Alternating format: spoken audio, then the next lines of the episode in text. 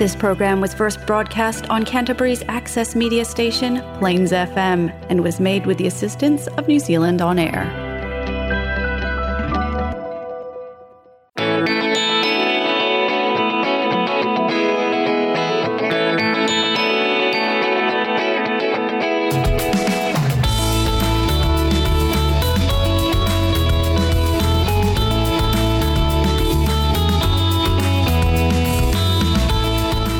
And welcome to the Alcoholics Anonymous radio show here on Plains FM 96.9.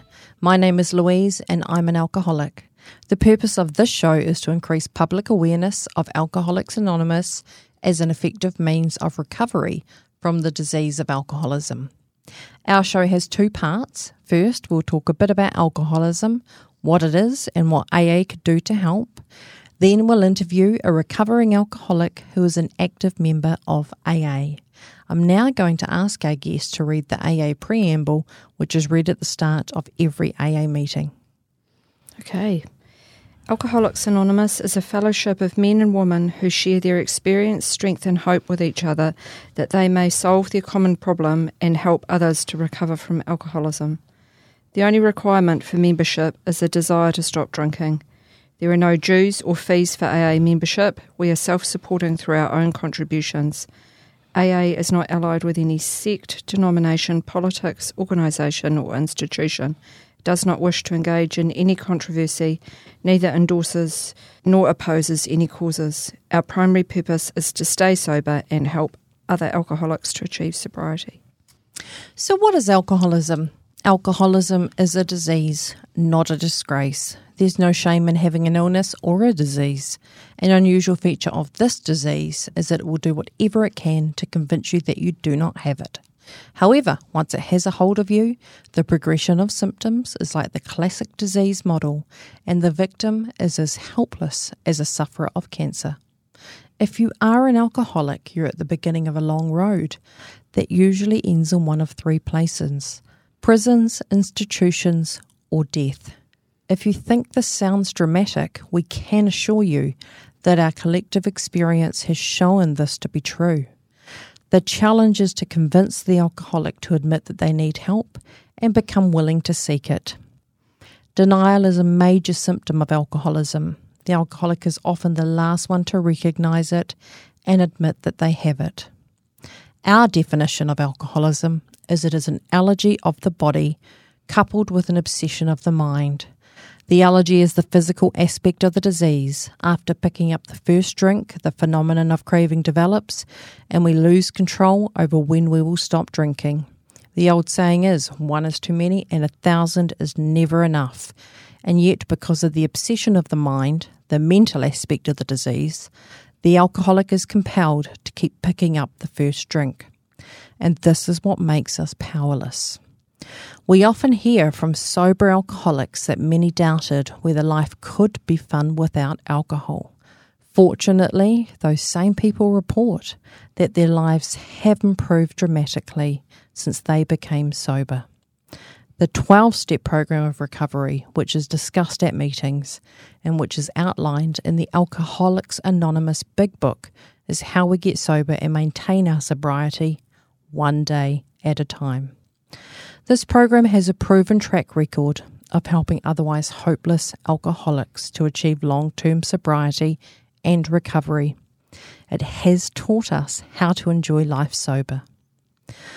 Okay, for anyone who's just joined us, you're listening to the Alcoholics Anonymous radio show here on Plains FM 96.9, and we're just about to interview an AA member who's going to share their experience with alcoholism.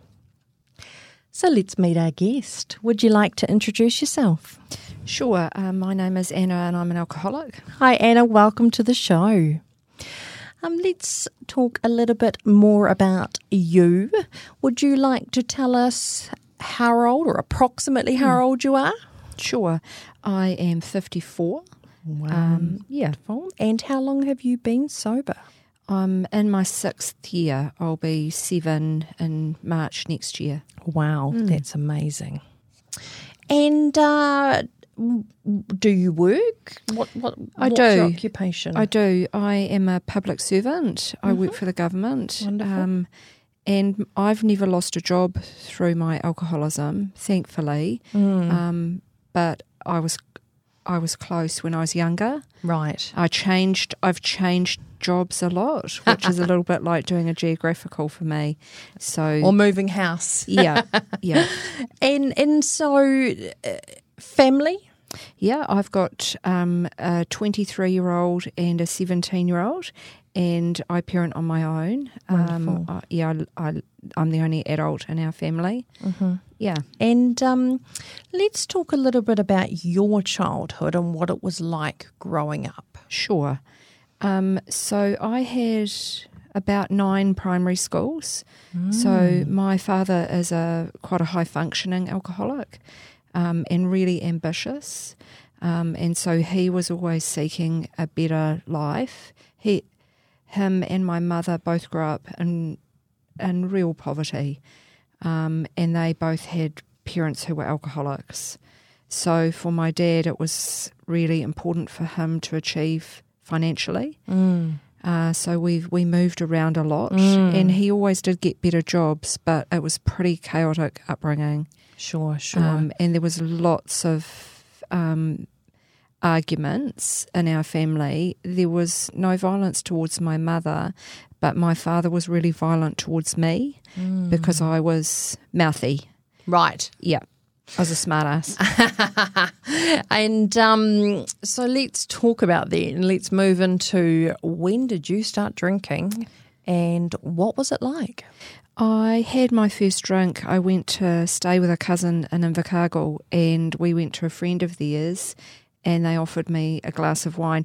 I'd actually always been allowed to have a shandy mm-hmm. growing up, but I didn't really, that didn't really affect me. I didn't mm. feel the effects of alcohol. Mm. But I would have been about 14 and I had this glass of wine, and I can still remember where I was sitting. I was sitting on one of those old squeaky puffs, you know, the vinyl ones, and I felt like it was magic. Yeah. I just felt so good.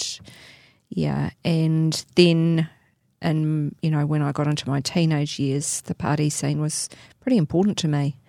And, um, you know, we, we've sort of talked about this being a rite of passage, but, you know, what. What was the drinking, uh, your drinking like? Was it, you know, did you drink socially or were you a binge drinker? Um, I never ever drank socially. Um, I always drank more than my peers. I got drunk really quickly, um, and I wanted to. Sure. Um, yeah, and I I couldn't wait for the next time where I could drink. It was a real obsession right from the get go, and I'd been quite a good scholar until then, um, and then I just became quite average. Right. I passed everything and went through school okay, but um, it really impacted on my life immediately. And so, you know, there's an immediate consequence that we can see there. What did that do to your mental state and your emotional I, state? I was really depressed, Yep. really flat. I made really poor decisions. I um, became sexual really young. Um, yeah, I'm. It was quite a chaotic time from memory.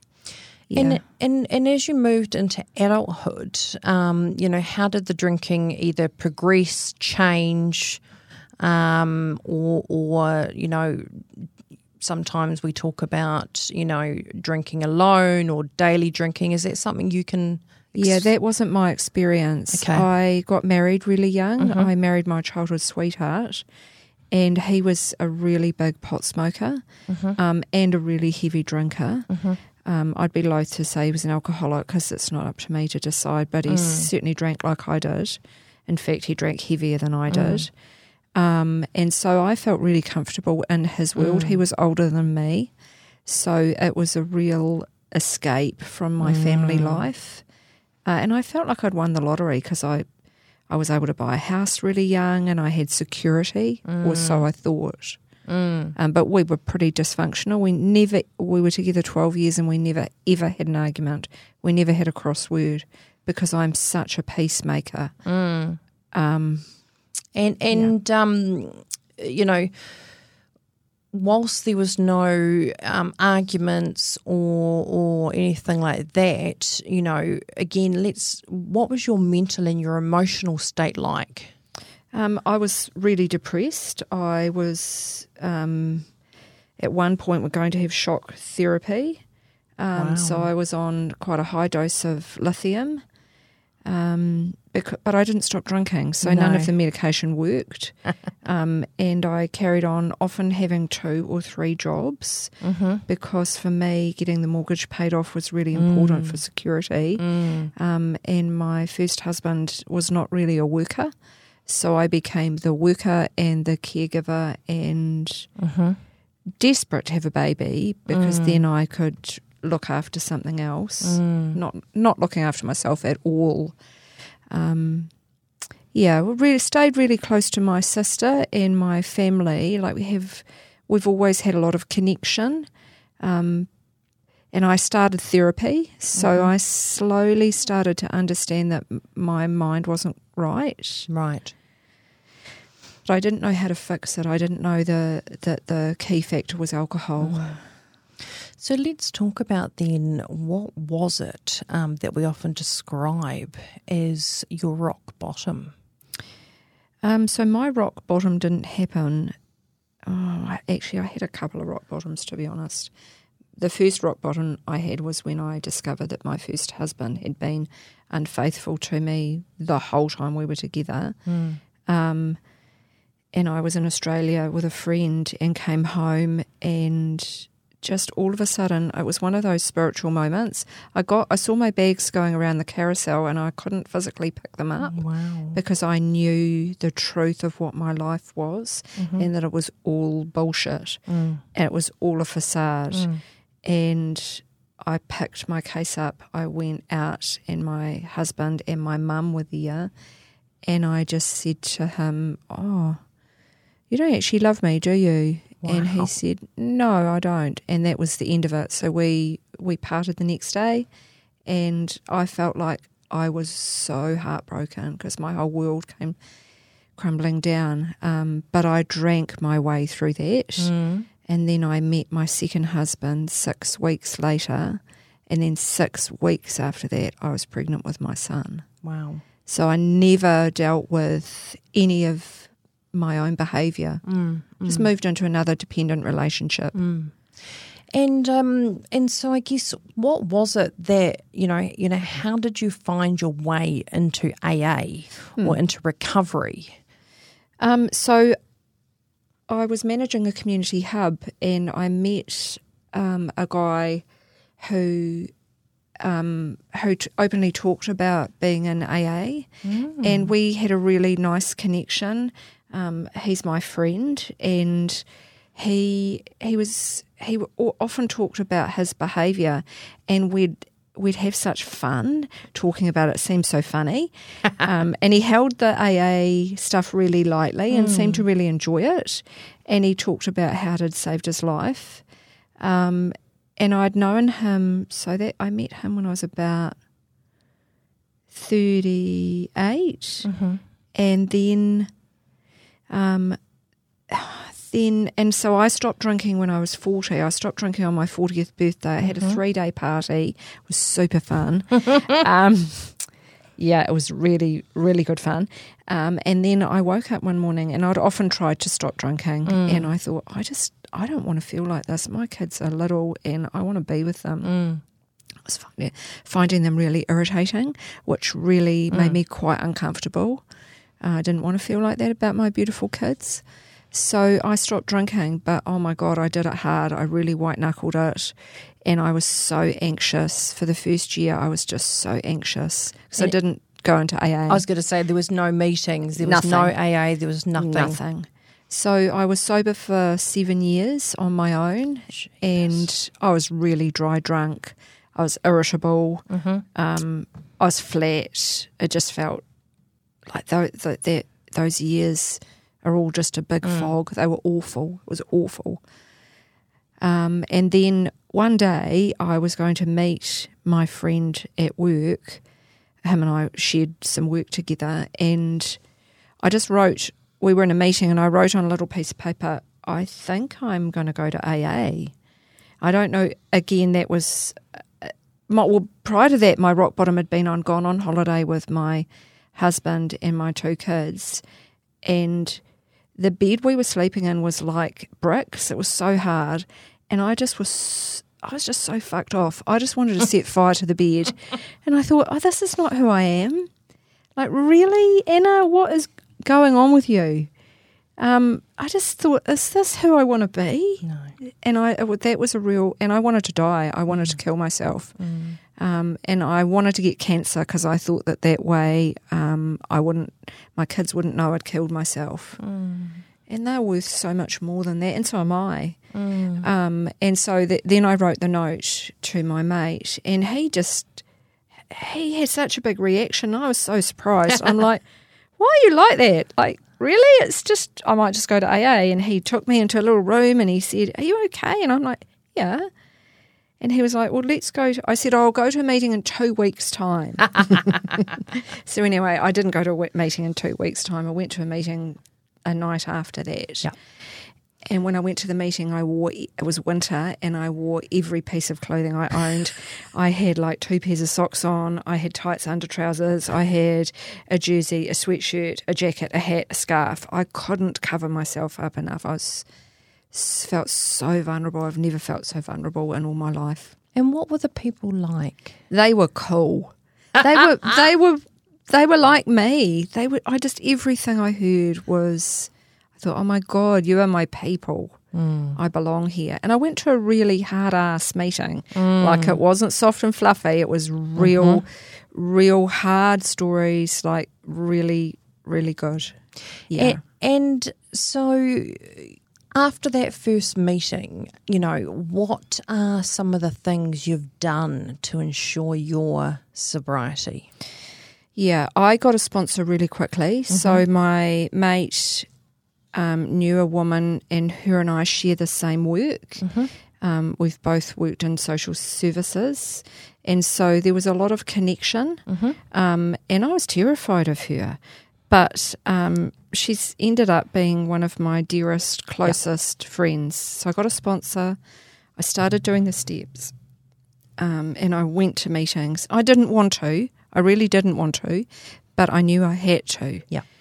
And I was in a fog for a long time, but I went to meetings, I started the steps, and I got a sponsor. And you know, during times, um, how do you, you know, how do you cope with difficulties? What are some of the things you do? Um, I'm, I talk to my sponsor. Yep. Um, I talk to other people in AA. Um, I talk to God. Um, I've developed a much closer relationship with my higher power. Probably don't think of it as God as Jesus in a robe and a beard and all that shit. I think of it more like, you know, it's out there, it's protecting me and it's looking after me and it's big, bigger than me and bigger than, and I can give so much away to that space.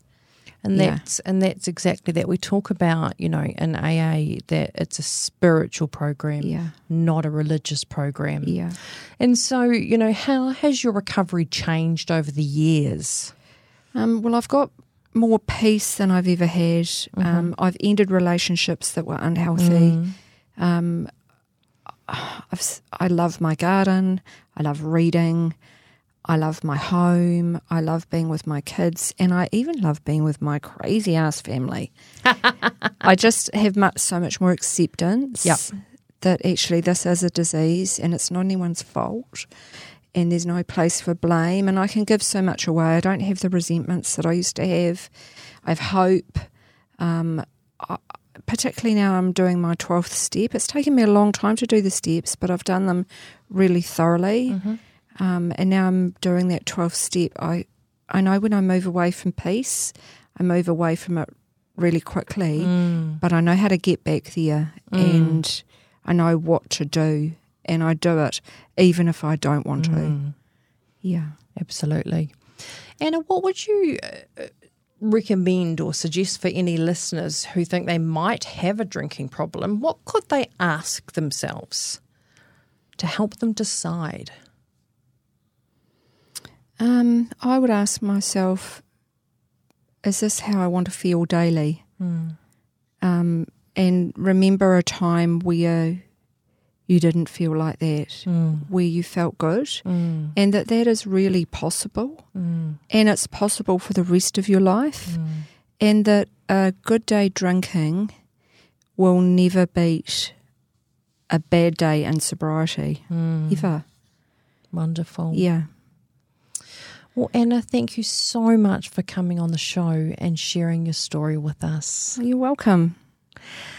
For our listeners, if you've related to anything that you've heard or would like some more information about Alcoholics Anonymous, you can look us up on the web at www.aa.org.nz or call us on 0800 AA Works. There are over 60 meetings a week in Canterbury, so it's likely there's one near you. Join us next week to hear from more AA members sharing their experiences. Our show airs every Monday at 5:30 p.m. on Plains FM and repeats on Wednesday at 12:30 p.m. You can also find podcasts of our past shows on the Plains FM website at plainsfm.org.nz or you can download, subscribe and listen to podcasts on iTunes and Spotify. That brings us to the end of the show. Thank you for listening, and remember if you want to drink, that's your business. But if you do want to stop, we can help. You don't have to do it alone. We will now close the show with the Serenity Prayer, as we do in every AA meeting. God, grant me the serenity to accept the things I cannot change, courage to change the things I can, and wisdom to know the difference. You've been listening to the Alcoholics Anonymous radio show on Plains FM 96.9.